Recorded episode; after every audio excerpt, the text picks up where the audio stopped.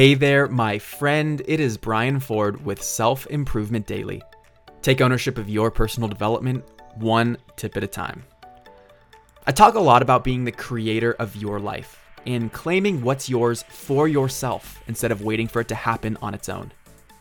To provide evidence for how that has worked in my life, I wanted to do something different and feature a snippet from my interview on Ben Bradbury's podcast called Subject Matter where I talk a bit about how relationships and being of service have created real opportunities in my career and life. Listen to it now.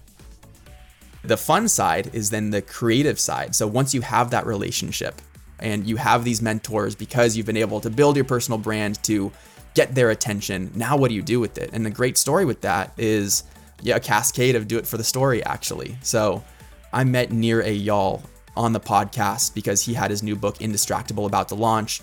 He has changed my life with his original book, Hooked, and then Indistractable. I was involved in kind of like the launch promotion and everything. So I brought him on the podcast. It had like a pre version copy of the book that I read, was able to feature it, created all these assets for him, just really add value, right? So we ended up being friends on Facebook.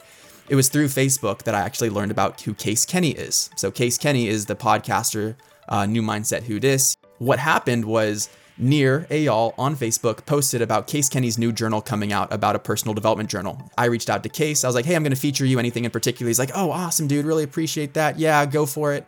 So then we grabbed a coffee. I told him about what I was up to. I was able to build a relationship with him and kind of, again, show my value, show what I had to offer.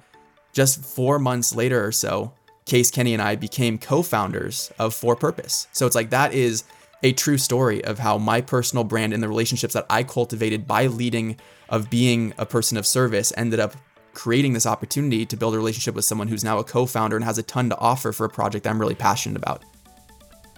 This demonstrates an example of how I've cultivated the flow of value in my life to create an opportunity for myself.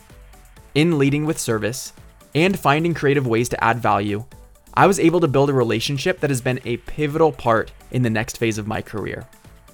The opportunities are there, and you too can seize them for yourself by being supportive, helpful, and open to seeing how things go. If you want to listen to the full episode with Ben on subject matter, you can click the link in the description of this episode. Thank you for listening, and I'll see you next time on Self Improvement Daily.